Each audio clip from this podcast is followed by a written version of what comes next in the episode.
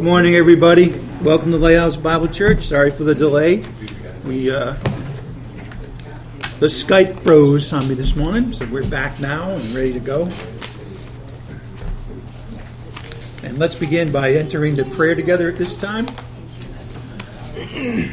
Heavenly Father, we want to thank you for all your good gifts to us. We thank you, Father, for your Son, our Lord and Savior, Jesus Christ. We thank you, Father, for his death for our sins, his burial, and the fact that you raised him from the dead on the third day. And we thank you, Father, that salvation is by grace through faith, not of works. We thank you, Father, for the Holy Spirit who indwells our hearts. We thank you for one another. Most of all, we want to praise you, Father, this morning for your love and your grace, your righteousness, your justice, your power, your life. And we just, again, want to just praise you for the gift of your Son, Jesus Christ. We ask this all in the name of Jesus Christ, our Lord, by the power of the Holy Spirit. Amen.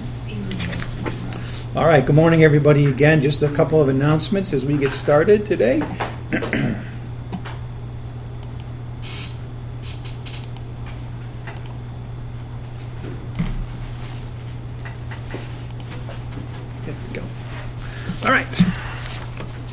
First of all, we have a message from Namibia this morning. Those of you that have been hearing about Kingsley know that he just took off. In fact, he had a 34-hour flight, and I think that's about as far apart as two places in the globe can be, right?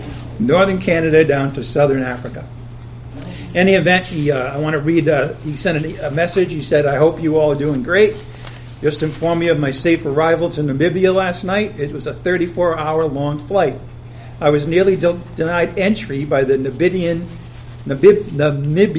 immigration officer. He asked my purpose of my visit, and I replied, missionary. He looked at me and he said, give me a second. He took my travel document, went inside another office to inquire from his supervisor, and later he came out and said, we have had so many missionaries in Namibia who ended up impoverishing Namibians with a fake gospel. Yeah, I'm only letting you in the belief that you can make a difference. You're not expected to seek employment nor preach in any church without government authorization.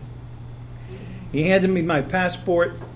I dropped a Bible tract on his counter. I took my travel papers and left. So then he got in finally, which is good news.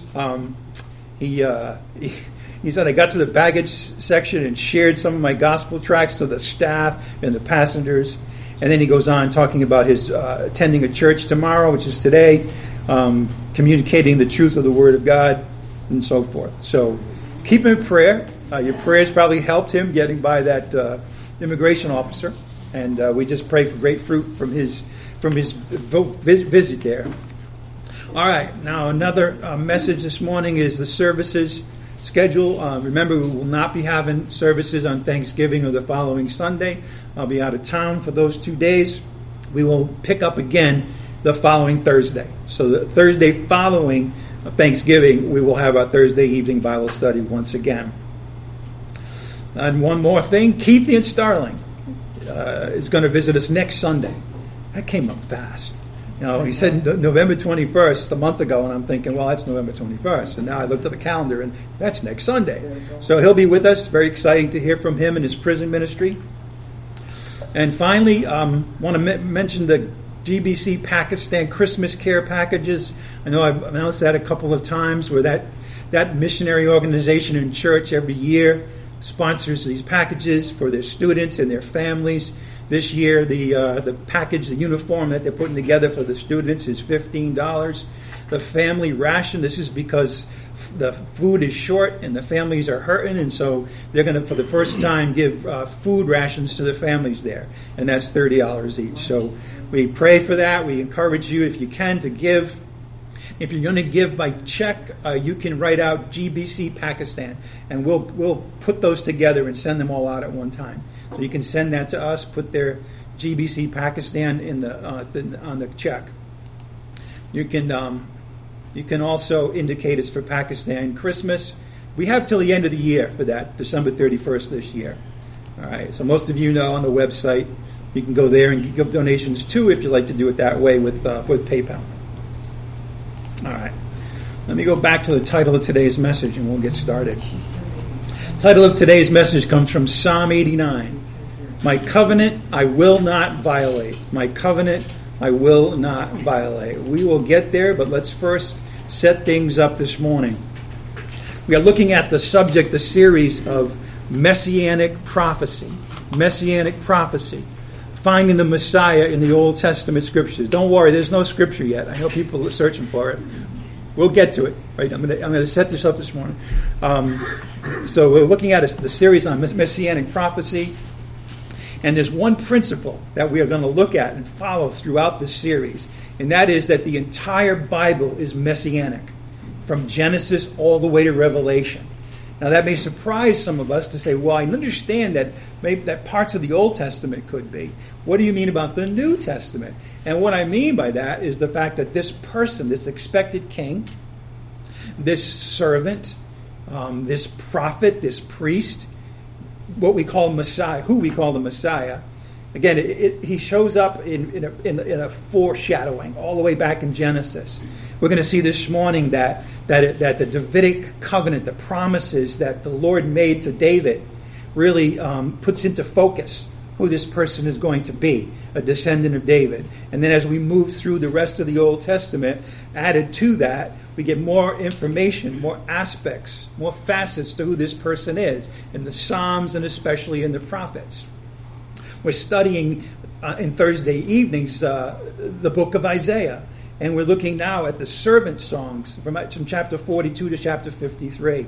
That's an important, as it were, addition to the picture, to the story about who the Messiah is. So the Old Testament, it ends, and the Messiah still hasn't come. And so the New Testament is completing that. But even the New Testament, the story, the thread about the Messiah starts in the Gospels when he appears and comes. But the first time he comes, he's actually rejected by the nation of Israel. And so there has to be a second coming, which there will be. And that second coming is described in the book of Revelation. So again, from start to finish, you have this expectation, this reality, and this coming again of this Messiah, the Lord Jesus Christ.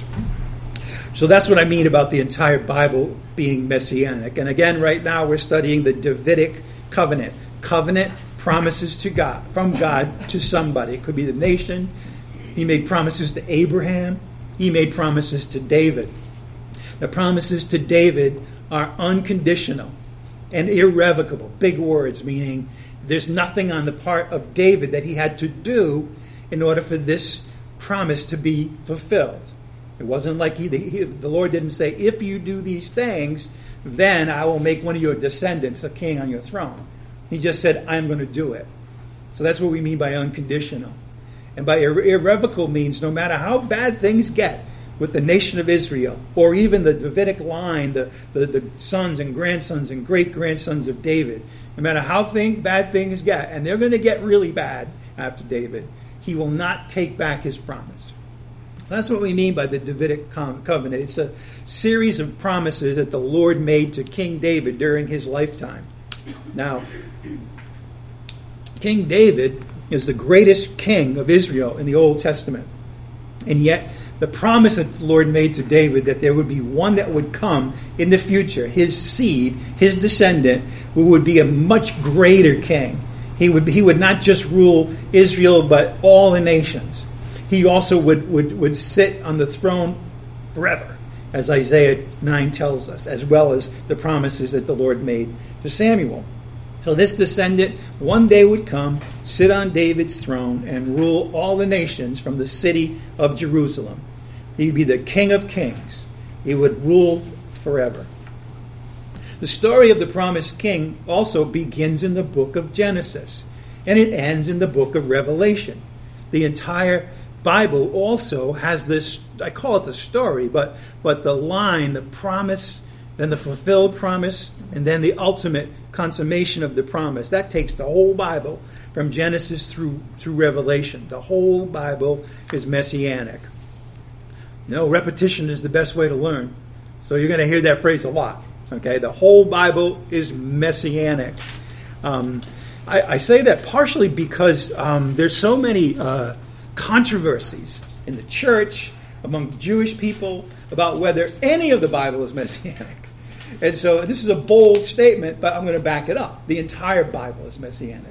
So it's not as if you can say there are a couple of passages that might be talking about the Lord in the Old Testament. No, the entire Old Testament, where it starts in the book of Genesis, how it moves through the hundreds of years, King David, but before him Abraham, and then after him all the kings after David, and then the prophets that came on the scene, all of that is Messianic because it's all looking at the storyline of the promised king. Now, this morning I'm going to give you stages of how this story unfolds in the Bible. The story of the Lord's covenant to David. It follows a particular sequence, and there are 5 major stages. We saw the first 2 last week when we were in Genesis, and we saw the promise to Abraham, and then we went to 2 Samuel and saw the promises to David. So, here are the stages. The first one, the covenant, the Davidic covenant is anticipated. That means that before the Lord gave this covenant to David, the folks that came before him anticipated the fact that this promise would be made to David. That starts back in the book of Genesis. The second stage, the covenant is established. What that means is that the Lord actually makes the promise. So you have it's anticipated. Remember, we saw Abraham was promised that in his seed all the nations of the world would be blessed. So that's anticipation. Same thing when we saw Jacob talk about his 12 sons, and he got to the 4th one, Judah, and he said to Judah, the royal line will pass through you, your descendants. So there's this anticipation that builds before you get to where the Lord actually makes these promises to King David. King David lived a long time after Abraham. In fact, and we'll see this again today, the Gospel of Matthew tells us that there were 14 generations between Abraham and David.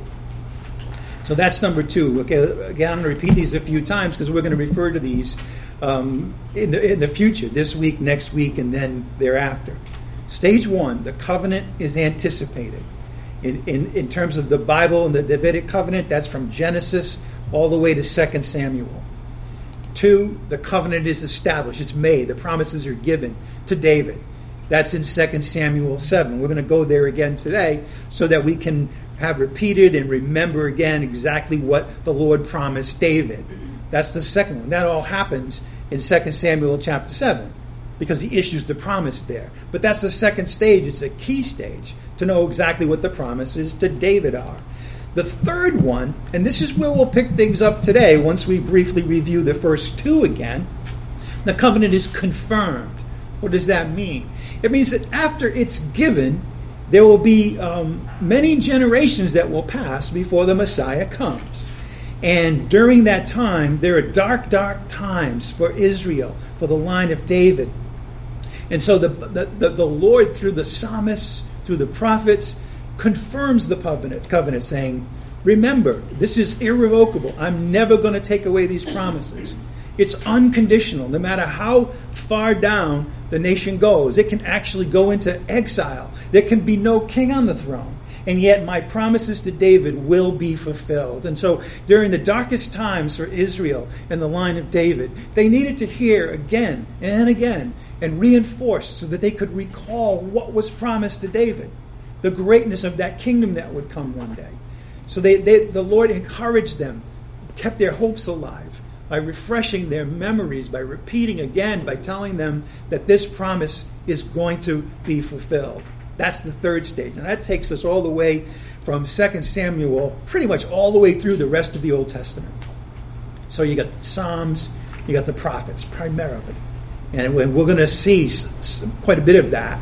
We're going to start today in Psalm 89, and then we're going to, next time we're together, which is in 3 weeks, we're going to look at how the prophets also confirmed this Davidic covenant.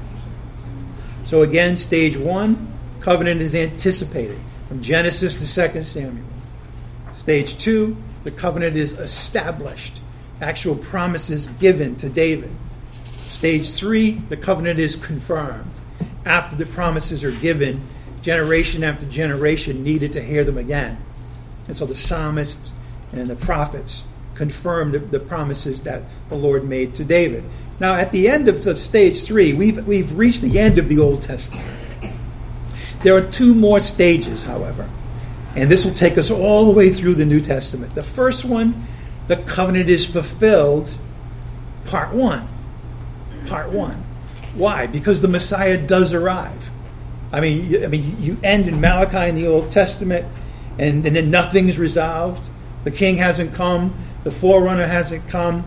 The nation doesn't exist. The throne doesn't exist. It's all left up in the air. Then Matthew comes right after that in the Bible. First gospel writer in the New Testament. And immediately we see the Messiah, the king, in his writings. Because he came. He was born of a woman. He grew up an ordinary young man. And then when he was 30 years old, he came and started his ministry. The Messiah is here. That's the 4th stage of the covenant. It's fulfilled, but only partially. And the reason it's only fulfilled partially is when the Messiah comes and presents himself, I'm here, I'm your king, the nation rejects him in a horrible, terrible way. You know, throughout, we're in the Gospel of John, and we've seen how early on, you know, there was some that believed, and yet there was resistance right away. It got worse and worse and worse. It was on the part of the leadership of the nation of Judah at the time. It was the high priest. It was King Herod. It was the Pharisees. And they dragged along many, many, many, many of the people so that ultimately they have him arrested and put to death. That's the King of Kings. That's the Messiah. The promised one to David was brutally murdered. And so that was not a complete fulfillment. As a matter of fact, when Jesus came the first time, he never actually established the throne of David at all. But he was the Messiah, and he was revealed to be such, and he said he was. He said, I am the Christ. But then he also knew that they would reject him. What does that mean? It means there has to be one more stage, and that's number 5. The covenant is fulfilled, part 2. Completely fulfilled. That won't happen until the Messiah returns. He comes, he's rejected, he's put to death. We know he's raised from the dead, but then he ascends into heaven. And still, there's no throne of David on earth. There's no throne of David on earth today.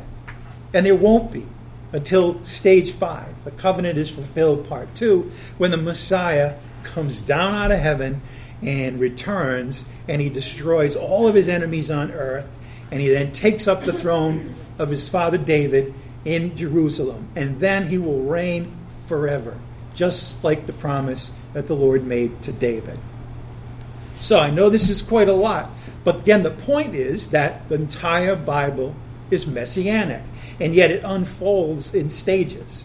And that's why I want you to see how it does pass from all the way from Genesis to Revelation. Let's see this one more time. First stage, the covenant is anticipated. Hasn't been made yet to David from Genesis all the way to 2 Samuel. And yet we see in that time period, we see the fact that it was anticipated, that there was a great promise made to Abraham. And then the generations pass. And then the second stage, the covenant is established. The time came when David was anointed king of Israel. And then Nathan the prophet delivers the message from the Lord that when you lie in death, then there will be a descendant after you who will ascend to your throne and will rule forever. We're going to see that passage again. Number 3, the covenant is confirmed. That takes us from 2 Samuel all the way through to the end of the Old Testament. The psalmists, the prophets confirm the covenant, that the promises, yes, the Lord will fulfill these promises that he made to David about a kingdom, about a kingship and a throne. Then 4, we're in the New Testament. Covenant is fulfilled, part 1. That's when Jesus comes the first time. The Messiah arrives, but he's rejected. We are in Isaiah And we're looking at chapters 52 and 53. And we're seeing how he's rejected. The servant, who is the king, is rejected. Even in the Old Testament, they knew that. In other words, all of this was actually revealed in some form in the Old Testament, including this stage 4 where the covenant is fulfilled partially when the Messiah arrives but is rejected, and in stage 5 where the covenant is fulfilled part 2. It's completely fulfilled. The Messiah returns to reign forever. And again, all of this was also included in the Old Testament. The prophets saw this happen. They saw there would be two comings of the Messiah. One where he would die for the sins of the world, and the second one he would come to reign forever. Okay. Now let's have a picture. I love pictures. There's a timeline. Okay. It goes all the way from Abraham to Jesus Christ. Abraham was in the book of Genesis. Jesus Christ, as such, as named individual from Nazareth, was revealed starting in the Gospels. But throughout the New Testament, Jesus Christ is presented, and then he is rejected. The death and resurrection of Christ is the center of the entire New Testament. And then you get all the way to the end in the book of Revelation. And then we see the complete fulfillment of the promises to David. So again, Abraham through Jesus Christ, the covenant is anticipated, covenant is made to David, confirmed in the Old Testament prophets and psalmists, fulfilled with Jesus Christ coming the first time and the second time. Okay. Notice down here, we're going to see the passage that tells us this, but it's something to remember and be seen in the Bible that from Abraham to David, there are 14 generations. From David to the captivity in Babylon, 14 generations. From the captivity in Babylon until Jesus Christ comes, 14 generations. We're going to see this passage in a minute. By the way, this tells you that the anticipation, stage was 14 generations. Okay, hundreds of years. We'll see that. Then, of course, this is a point in time when Nathan tells David the promises. But then we have the confirmation coming from the time of David all the way to when Jesus Christ arrived. Now that's 14 generations until the captivity of Babylon. By the way, this is the time period where descendants of David were on the throne in Judah. And when they go into captivity in Babylon, the kingdom, the throne, everything is demolished. It's still not in existence. But there will be 14 more generations from the time that the Nebuchadnezzar takes the nation of Judah into captivity, into exile, until the time that Christ comes. There'll be 14 more generations. All right. And then, of course, Jesus fulfills the covenant. So that's so the whole Bible, Messianic, starts in Genesis. There's 5 different stages. Ends at the end of the book of Revelation when Christ comes back and sits on his throne and rules forever. Okay. And again, just to reinforce, the first 3 stages are in the Old Testament. The covenant is anticipated. Covenant is established. Covenant is confirmed. The last 2 appear in the New Testament. In part 1, the Messiah arrives, but he's rejected. In part 2, the Messiah returns to reign forever. Last Sunday, we saw the first 2 stages. The covenant anticipated, the covenant established. And again, today we will examine the third one in just a little while. But I want to just briefly review where we've been so that you can see it all. We're going to start with the first stage again. It began in the book of Genesis. The promises to Abraham. We saw this. The promise to Abraham that all the nations of the earth, all of them, would be blessed in Abraham's seed, his descendant. That's in stage 1. Now, stage 2, we also saw last week, the covenant with David is established. And it's in 2 Samuel chapter 7, verses 12 to 16. And I'd like you to turn there right now. You can turn to 2 Samuel, chapter 7, verse 12, is where we'll begin.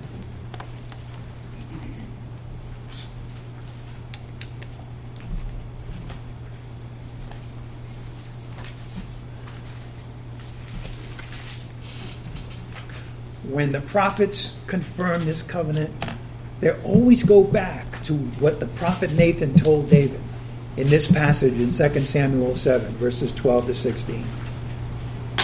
2 Samuel 7, starting in verse 12. When your days are... Now, this is the prophet Nathan speaking to David. When your days are complete and you lie down with your fathers... I, that's the Lord, not Nathan, I, the Lord, will raise up your descendant after you, who will come forth from you. And I will establish his kingdom. He shall build a house for my name, and I will establish the throne of his kingdom forever. Notice that. There will be a throne and a kingdom, and it will be established forever. This would be a descendant of David. Will have a throne and a kingdom forever. I will be a father to him, and he will be a son to me. Again, that anticipates the fact that Jesus Christ is the Son of God, and of course God the Father. I will be a father to him, and he will be a son to me. Now the next statement here is actually speaking about the direct first generation descendant of David, his son Solomon.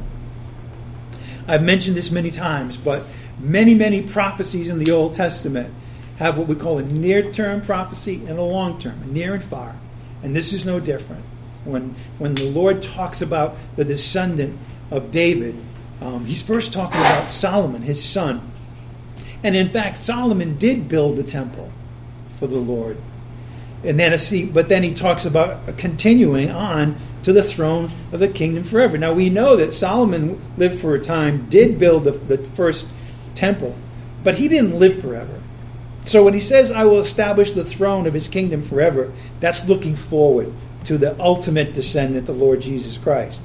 I will be a father to him, and he will be a son to me. That's a dual fulfillment. It's true of Solomon, true of Christ. But this next one is only true for Solomon. It'll be obvious when we see it. When he commits iniquity, stop right there.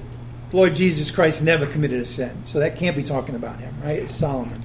I will correct him with the rod of men and the strokes of the sons of men. But my loving kindness, my grace, shall not depart from him, as I took it away from Saul, whom I removed before you. Saul was the king before David. Verse 16, your house and your kingdom shall endure before me forever. Your throne, David, shall be established forever. This is the Davidic covenant. That there would be a house. That's a dynasty. That's generation after generation of kings that would come from the line of David. But they would ultimately lead to the one who would be on the throne forever. A kingdom. In the lifetime of David and the Old Testament kings, that kingdom was part of Israel. After Solomon, it was never all of Israel. And this is because the nation split in two. And it was only the southern kingdom, the two tribes, where the throne of David was actually ruling. Not in the 10 tribes, just the two. So that was the kingdom in the Old Testament. However, the kingdom for the ultimate descendant, the Lord Jesus Christ, will be all the nations of the earth. And then your throne, your right to rule, will be established forever. You know, just seeing this promise indicates that the promised descendant is no ordinary human being. Again, because he will rule forever. You can't be an ordinary human being and rule forever, right? At the very least, you have to be raised from the dead. Okay, but it also turns out that this one will be God in the flesh, the Lord Jesus Christ. David's house would be a dynasty, and it would culminate in the descendant, the Messiah, who will be sitting on David's throne, ruling all the nations of the earth. That's his kingdom forever. Again, this is the Davidic covenant. Right? David's house, that's all of his descendants who were on the throne, the dynasty and kingdom will endure, and David's throne, right to rule, will be established forever. David heard these promises. It was recorded. The prophet Nathan, his words were recorded. That's why we have 2 Samuel today. And so at that point, we understand that this promise made won't be fulfilled right away, because there has to be a time that passes. That brings us to the third stage, and this is where we'll spend the rest of our time this morning. Remember, first stage, covenant anticipated, Abraham. Second stage, the covenant is made, established. Third stage, covenant is confirmed. Now we'll watch the rest of the history of Israel and Judah, and we will see it's a checkered history. It's a history primarily of failure and rebellion against the Lord and exile. And yet, the promises to David hold. They'll never be taken away. The promises that ultimately there will be a great kingdom will never be taken away. One day the Lord will fulfill them.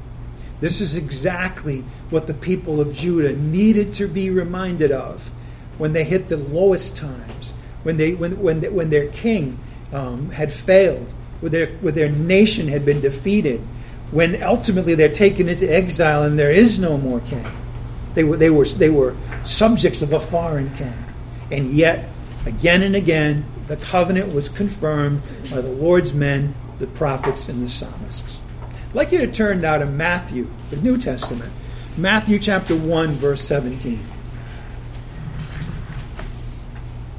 Matthew chapter 1, verse 17.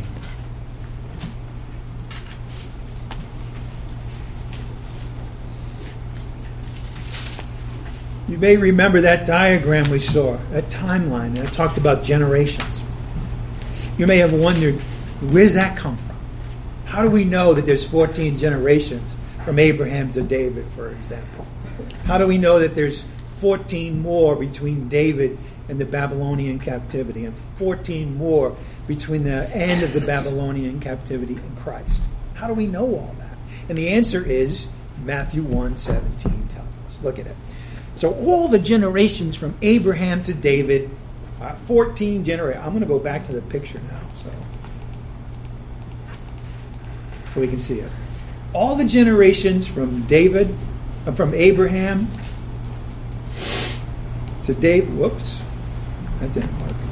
All the generations from Abraham to David, are 14 generations. Now a lot happens in these 14 generations. You have Abraham's son Isaac. You have his grandson Jacob. You have the 12 tribes going to Egypt because there was a famine. You have the nation in slavery in Egypt. You have the Exodus, when Moses leads the people out of their slavery in Egypt. You have the 40 years in the desert. Then you have them reaching the promised land in the days of Joshua. And then you have the era of judges, when judges were the ones that were ruling. They weren't ruling, but leading the people. And finally you have the Lord, the people asking for a king. First they got Samuel, but then David. 14 generations. And then in Matthew 1:17, the next statement. From David to the deportation to Babylon, 14 generations. That's these 14.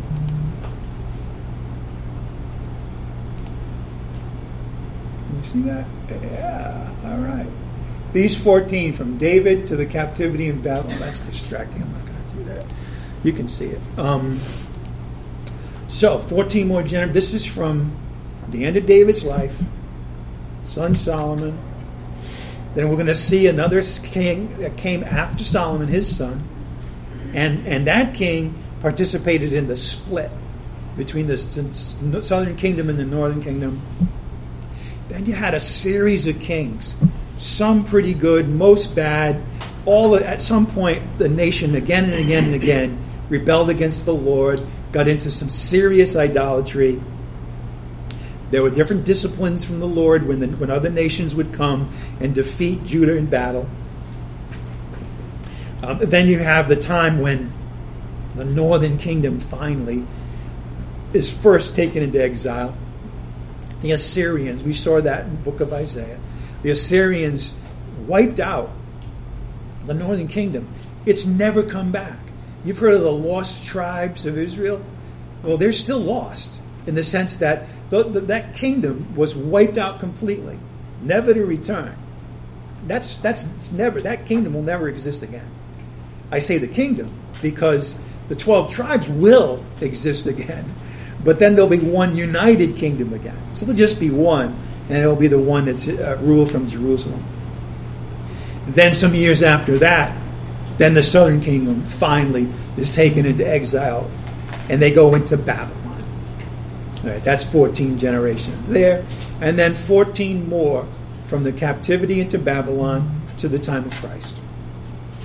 By the way, this is a really amazing thing. We don't have time to look at it in detail, but this period from the end of the captivity in Babylon to the time when Christ presents himself the first time into the temple, into the city of Jerusalem as their king, 14 generations. And Daniel in chapter 9 predicts that to the day. To the day. It's amazing. So that's what Matthew tells us. He tells us the number of generations from Abraham to David, 14. Number of generations from David to the deportation to Babylon, 14. And from the deportation to Babylon to the Messiah, 14 generations. Nice review. Up, play some music. Okay. First stage is the covenant anticipated, from Abraham to David. 14 generations. The third stage, when the covenant is confirmed, actually 28 generations, because it goes from David to the deportation, from the deportation to the time of Christ. That's 28 generations. 28 generations. This is during all that period of time, the covenant was confirmed again and again. A prophet would come on the scene and say, remember the promises made to David. The psalmist would do the same thing. Now you might wonder, how long is 28 generations? Well, I'm going to help you with that. Generation in the Bible, most of the Bible, is 40 years. 40 years. So 28 generations is over 1,000 years. 1,000 years. From the time of David to the time of Christ is 1,000 years. And during all that period of time, the covenant had to be reaffirmed. You know, people had to understand again that the promises to David are going to be established, and it will happen someday. 28 generations, over 1,000 years. And every generation that passed was yet another one that didn't live to see the Messiah come. For the nation of Israel, those 1,000 years were marked by steep decline. Never again did they approach anything like the kingdom of David. Not only steep decline, but this is the worst part, spiritual decay. Spiritual decay. What did that mean? It meant that they rejected the Lord. It meant that the Lord said, thou shalt not have false gods before me. They were steeped in idolatry. We're going to see a passage today that you'll see what that's all about. They turned away from the Lord. They worshipped other false gods. They abused the people. The leaders were stealing from the people. It was just a terrible, terrible decay that happened during this 1,000 years. Ultimately, exile. The Lord had it, and he exiled the nation to Babylon, ultimately. Never again would the nation see the grandeur of prosperity of the kingdom that David and his son Solomon ruled. After Solomon, the kingdom split in two. The northern kingdom rapidly declined into idolatry and ultimately dissolution. That means where it's broken apart. Disappeared entirely in 772 BC. The northern kingdom again ceased to exist. The Assyrians destroyed it. Southern Kingdom lasted another 136 years. Approximately three more generations. Southern Kingdom of Judah was also taken into exile in 586 BC by the Babylonians. And again, since that time, there's never been a descendant of David sitting on his throne. And during these dark, dark times for the people of Judah, their hopes dimmed. Even their very memory of the promises to David faded. There were times during this period that they didn't even have a copy of the scriptures in all of the kingdom. And that's how bad it got. So that's how you can understand why these promises wouldn't be recalled, because even the very writings were gone. They didn't. And even in generations where they were there, there wasn't a lot of familiarity with what they had to say. Despite all of that, the Lord never completely abandoned his people, and he never abandoned the kingly line of David. What do I mean by that? I mean that from the time of David, we know every one of his descendants, generation by generation. We know all of the kings that ruled during the time from David to the Babylonian exile. We also know that the line continued. We know that because of the fact that we have a genealogy of Christ. We saw that a little bit last week, but it goes all the way down. We have a genealogy of Christ from Abraham all the way to the birth of Jesus Christ. So we know that that line of David was preserved by the Lord. When things were the darkest, the Lord sent prophets and psalmists to give hope to the people, to stir the hearts of these forsaken or this discouraged Jews. And how did he do it? By confirming the Davidic covenant through these prophets and psalmists, when they most needed to recall the promises that the Lord made to David. Now, in just a moment, I'm going to have you turn to Psalm 89. In fact, you can turn there now if you wish. Psalm 89. Although, actually, no, don't. Because there's one place we've got to go first. We're going to look at, since we're talking about timeline and generations, what we're going to do before we get to Psalm 89, which is a fantastic psalm that affirmed the Davidic covenant. But first, we're going to look at the historical situation when that psalm was written. And you'll get the idea about how dark it got. Now, the Lord didn't abandon his people, and this psalm was written. But Psalm 89 was written when the king of Judah, by the way, who was a grandson of David, had failed. And that's an understatement. He had failed in a catastrophic way. Idolatry. At the King Solomon died, therefore, this kingdom entered a very, very dark time. Now, the grandson of David was, of course, the son of Solomon. And his name was Rehoboam. That was his name. He had David, Solomon, and Rehoboam. He was of the line of David. But he turned out to be a very wicked king. From the beginning he was. I mean, his stubbornness was a big factor in why the kingdom was split, for example. He treated his subjects terribly. And so he was, in every respect, he was wicked.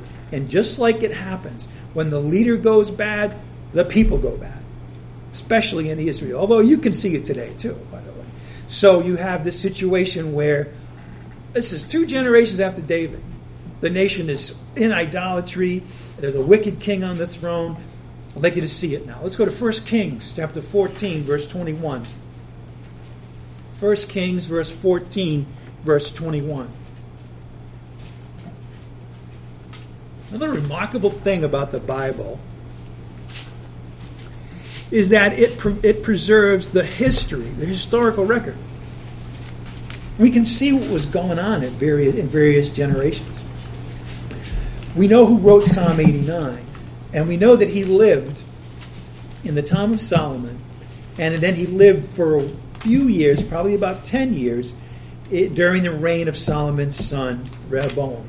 And that's where we pick things up. 1 Kings 14:21.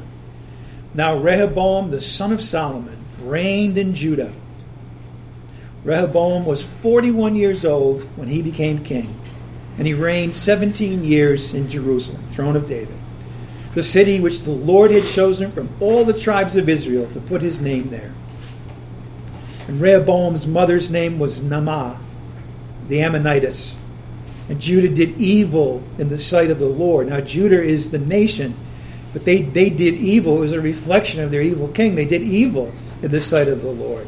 They provoked the Lord to jealousy more than all that their fathers had done with the sins that they committed. For they also built for themselves high places and sacred pillars and Asherim on every high hill and beneath every luxuriant tree. The things that they built, the pillars, the high places, the Asherim, all to worship idols. They were up on the high hills and they could see the temple, and they chose not to worship there, but rather in these idols of their own making, idols of stone and metal and wood and what have you. Verse 24. There were also male cult prostitutes in the land. They did according to all the abominations of the nations. In other words, they were just as wicked as the pagan nations around them, which the Lord dispossessed before the sons of Israel. When Joshua went into the promised land, the idea was that the nation of Israel would wipe out all of these other pagan nations. They didn't quite do it. And so they were always a thorn in the side of Israel. But the reason why the Lord wanted them out was exactly for this, that the people would not be influenced by the false religion, the idolatry, the sexual perversion, and most of all, not marry pagan wives. But that's exactly what started happening. Verse 25. Now it happened in the 5th year of King Rehoboam that Shishak, the king of Egypt, came up against Jerusalem. This is the Lord's hand in discipline. He took away the treasures of the house of the Lord, that's the temple, and the treasures of the king's house.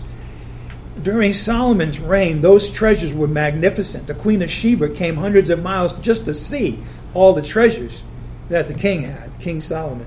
And this was the king of Egypt, Shishak, took everything, even taking all the shields of gold which Solomon had made. This became a dark, dark time for the kingdom of Judah. And it was during this time that we just read about that Psalm 89 was written. All right, now we can turn to Psalm 89. We're going to look at most of this, but I'd like to start actually in verse 40. I'd like you to turn to Psalm 89, verse 40. Psalm 89, verse 40. You may wonder, why start here? Why not start in verse 1? The reason is I want you to see this psalm is constructed in a marvelous way. Marvelous. It's everything you would want in a passage that confirmed the Davidic covenant. One of the things that it had was a reference to the wickedness and a reference to how the Lord brought down that evil king. That's why we're starting here in Psalm 89, verse 40, because the psalmist actually speaks to the Lord about this wicked king, King Rehoboam, in Psalm 89, verses 38 to 45, and I want to give you a little snippet. Look at verse 40 of Psalm 89. The psalmist talking to the Lord now. You have broken down all his walls. You have brought his strongholds to ruin. All who pass along the way plunder him. He has become a reproach to his neighbors. This is a descendant of David on the Davidic throne. And yet the Lord broke down all his walls, all his strongholds, his whole military was ruined, all his shields taken. Everybody who passes along the way takes more from him. He has become a reproach. This is the king of the line of David, a reproach to his neighbors. Now, if you think about the Davidic covenant, this promise of a great king and a great kingdom, and it's only 3 generations after David, 2 really, and now the king is defeated. And you could think about the people saying, wait a minute, what just happened? We thought that there were going to be these kings and then this great king of all would come. And yet we're seeing our nation destroyed. We're seeing the king shamed and humiliated. What is going on? This is a really dark time for the nation of Judah. I mean, you can think about it in terms that we might understand. Think about it in terms of a promise that's made, let's just say the United States. Now, this doesn't happen anymore. We don't have prophets from the Lord. But if we did, and somebody said that you will be a great nation, you, as a matter of fact, you will, of course we are, but so it may be hard to imagine this, but you will rule the entire world, which we've never done. You hear that promise, you get all excited. And then 20 years later, we have a president who is a wicked president and gets us into battles that we can't win, and then we're defeated completely by the Chinese, let's just say. And then the people are looking at it and saying, wait a minute, what happened to this promise that we were going to rule the whole world? Right? You can get a sense of that. That was sort of what was being felt by the people of Judah at this time when Psalm 89 was written. That's why the Lord inspired the psalmist to write what he did. His name, you don't have to know his name. You can see it at the beginning. Most Bibles have his name at the top of Psalm 89. Ethan the Ezrahite. Kind of a rhythmic name. Ethan the Ezrahite. But the Lord sent him, inspired the psalmist to remind the people just how awesome their God is. And he is so awesome that he will never turn his back completely on the people. That if he made a promise that there would be this great king on the throne of David and he would rule all the nations of the world, well, by golly, he's going to come and that's going to happen. Because this, our God is awesome. Now let's look at Psalm 89, verse 1. Psalm 89, verse 1.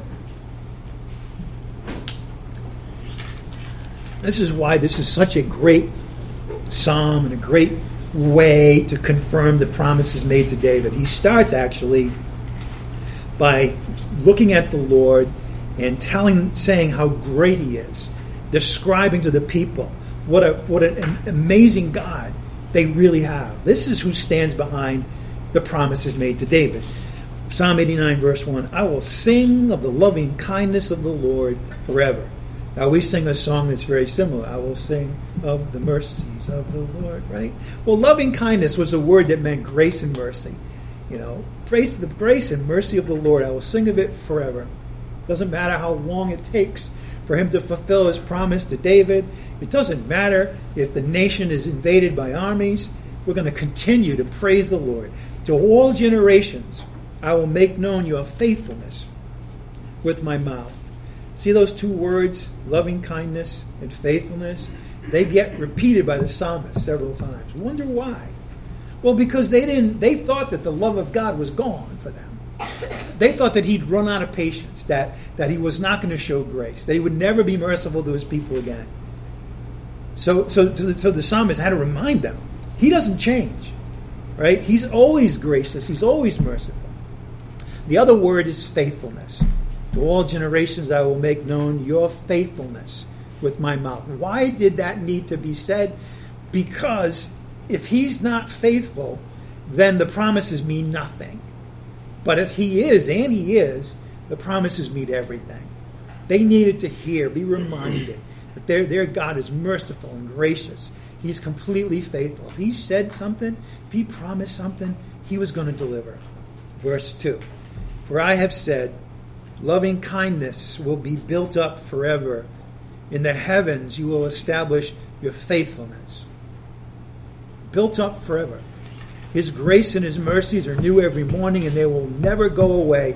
And he is faithful from start to finish. He is faithful to his people, faithful to his word, faithful to who he is, righteous.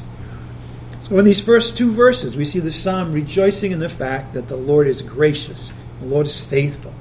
So it means he'll be gracious even with this apostate king and the ruined kingdom, because he will remain faithful to his covenant with David. Let's continue in verse 3. I have made a covenant. There's that word. I have made a covenant with my chosen. I have sworn to David my servant. I will establish your seed forever and build up your throne to all generations. This is a reciting in brief form of the Davidic covenant, the promises that Lord made to David. I have made a covenant with my chosen David. We saw that, right? Nathan's promise for 2 generations before this event. I have sworn to David, my servant, I will establish your seed forever and build up your throne to all generations. Now the next section, verses 5 to 18, are one extended hymn of praise to the Lord, that he is faithful. He will be gracious to his people. He will be faithful to his covenant with David. How blessed to be his people. Look at Psalm 89, 8. Again, I'll give you a flavor of what's said. I would highly recommend that you go and read the entire Psalm. Okay, it's funny, I had the entire Psalm first, and you know, I usually get through about 12 pages.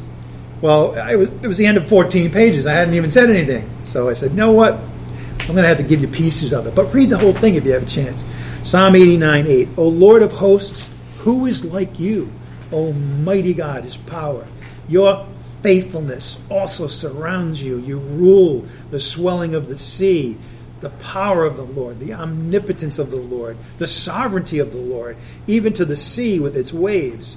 You still the waves. And then drop down to verse 15. That's the Lord, and now this is the people. 89:15. How blessed are the people who know the joyful sound, all the things that he has sung about the Lord. How blessed are the people who know these things. O Lord, they walk in the light of your countenance. In other words, he will never put them out into the darkness forever. Then what happens is, in this psalm, the Lord comes and speaks himself. It's very exciting when this happens.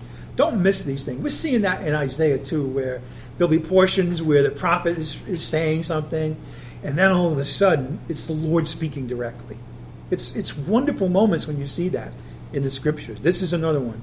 Okay, I'd like you to see that he's now the Lord. Now, so they get the picture. The psalmist, brief statement of the covenant with David, the Lord. Big statement that lasts more of the covenant with David. He's coming on the scene and saying, this is the covenant I've made. Let me remind you. Look at Psalm 89, verse 20. Go down to verse 20. I want you to think about Nathan's prophecy to David. Think about that David was anointed king. Verse 20. This is the Lord speaking. I have found David my servant with my holy oil. By the way, that's the Holy Spirit. With my holy oil. See, the prophet had his holy oil. But the Lord said, not just that. You saw the picture. But the reality is my holy oil, the Holy Spirit. With my holy oil I have anointed him, with whom my hand will be established. My arm also will strengthen him. The enemy will not deceive him, nor the son of wickedness afflict him, but I shall crush his adversaries before him and strike those who hate him. Now, let me ask you something. When was this psalm written? 2 generations after David. If the Lord's coming on the scene and saying, you know what? My hand will strengthen him. Well, David didn't need his hand strengthened anymore. He was in the grave. So who is he talking about? A descendant of David. My arm will strengthen. He was talking about the Messiah. The enemy will not deceive him, nor the son of wickedness afflict him. I shall crush his adversaries before him and strike those who hate him. My faithfulness and my loving kindness will be with him. And in my name his horn, that's the Messiah, will be exalted. I shall set his hand on the sea and his right hand on the rivers. By the way, that's basically from the Atlantic Ocean all the way to the Euphrates River. I will set his hand on the sea and his right hand on the rivers, and he will cry to me, you are my Father, my God. We've seen that in the Gospel of John, where he's saying, God's my Father, I always do his will, the rock of my salvation. Verse 17, I also shall make him my firstborn. The firstborn, in the book of Colossians, we see he's the firstborn among all of creation, the highest of the kings of the earth. My loving kindness I will keep for him forever, My covenant shall be confirmed to him. So I, the Lord, will establish his descendants forever, and his throne is the days of heaven. Back to David. If his sons forsake my law, and they will, and they did, and do not walk in my judgments, and they didn't, if they violate my statutes, they violate it, and do not keep my commandments, well, I will punish their transgression with the rod and their iniquity with stripes, but I will not break off my loving kindness from him. The people, all right, he will discipline, he will punish, but the loving kindness to that descendant, Messiah, will not break off. The line of David, the grace of the Lord will always be preserved in that line, nor deal falsely in my faithfulness. Look at verse 34. My covenant I will not violate. It's irrevocable. Nor will I alter the utterance of my lips. Once I have sworn by my holiness, by who I am, my righteousness, I will not lie to David. His descendants shall endure forever. His throne is the sun before me. It shall be established forever like the moon. The witness of the sky is faithful. Now, King Rehoboam reigns, dies, and then the years pass, and the people of Judah would sink into the mire again and again. And again, at the right time, the Lord would send somebody to confirm the Davidic covenant again, and he would send the prophets. We'll see that. When we continue with this great study of Messianic prophecy, it'll be in 3 weeks, because we have Keithian Thanksgiving, and then we're back on December 5th. We will see the prophets come on the scene, and they too will confirm, remind, restate the Davidic covenant. All right, let's close in prayer. Heavenly Father, we want to thank you for the supernatural nature of your word. Of course it is, because you wrote it through the Holy Spirit's inspiration. We thank you, Father, that the center of the entire Bible is our Lord Jesus Christ, the Messiah. We thank you, Father, that there's such rich information, promises. We see the line of David. We see it extend all the way, preserved through the worst times of Israel, all the way to your son coming the first time. And then you would preserve David's promised king, even when he was crucified. You would raise him from the dead, and you would take him up to heaven, where he remains until the time will come when it will be time for him to come back down and then finally wipe out all the enemies of Israel. And then finally he will ascend to his throne in Jerusalem and rule forever. We thank you, Father, also for the fact that when he did come the first time, he died for the sins of the world, for our sins, and you judged our sins in his body. And then he was buried to absolutely prove that he did die physically. And then on the third day you raised him from the dead. He's never to die again. And we thank you, Father, that by simply hearing those facts about your Son Jesus Christ and believing them, whoever believes in your Son Jesus Christ, the God-man, will never perish but have eternal life. The gospel, Father. We thank you for it again today, and we ask that be written on our hearts, and that when the time comes for somebody who is lost and dead in their sins to hear the good news, that we would be ready, because it's written on our hearts. We ask this in the name of Jesus Christ our Lord, by the power of the Holy Spirit. Amen. Okay. Well, you know, I repeat these every week, but that's because repetition is good. People still, I will say something and people will still ask me, hey, is this happening? Repeat. All right, Bible study this Thursday at 6:30 right here next door. Isaiah, the songs of the servant songs. We are on Skype on Thursday evenings like we are today. If you have any prayers, please let us know. By the way, please continue praying for Cheryl Jarvis. She has COVID. She's weak, and so we would ask, she hasn't been hospitalized, but she's really weak. So we would ask for prayers for her that she would recover. Any prayer requests you have, you just go on our website. There's this thing that says, ask us to pray for you. That's actually how I found out about Cheryl. All right, that's it. Let's close in prayer one more time. Father, we just thank you again for everything that you've shared with us in the service today. We ask, Father, that we would be loving to one another like you have been loving to us, and that we would understand the importance of us who may not be able to travel the world, but to support the men that are your missionaries and your evangelists. We ask this in the name of Jesus Christ, our Lord, by the power of the Spirit. Amen.